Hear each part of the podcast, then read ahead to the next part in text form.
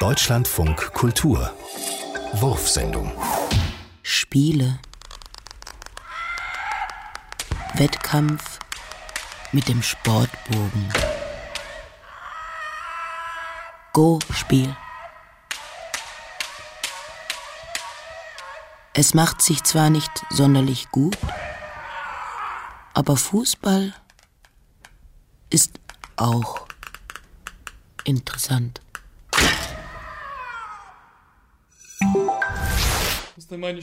Der Seewetterbericht von Montag, Stimmgabel.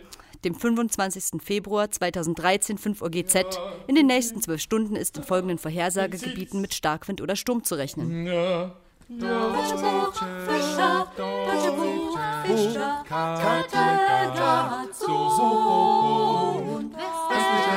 Ostsee, südliche Ostsee, Morgen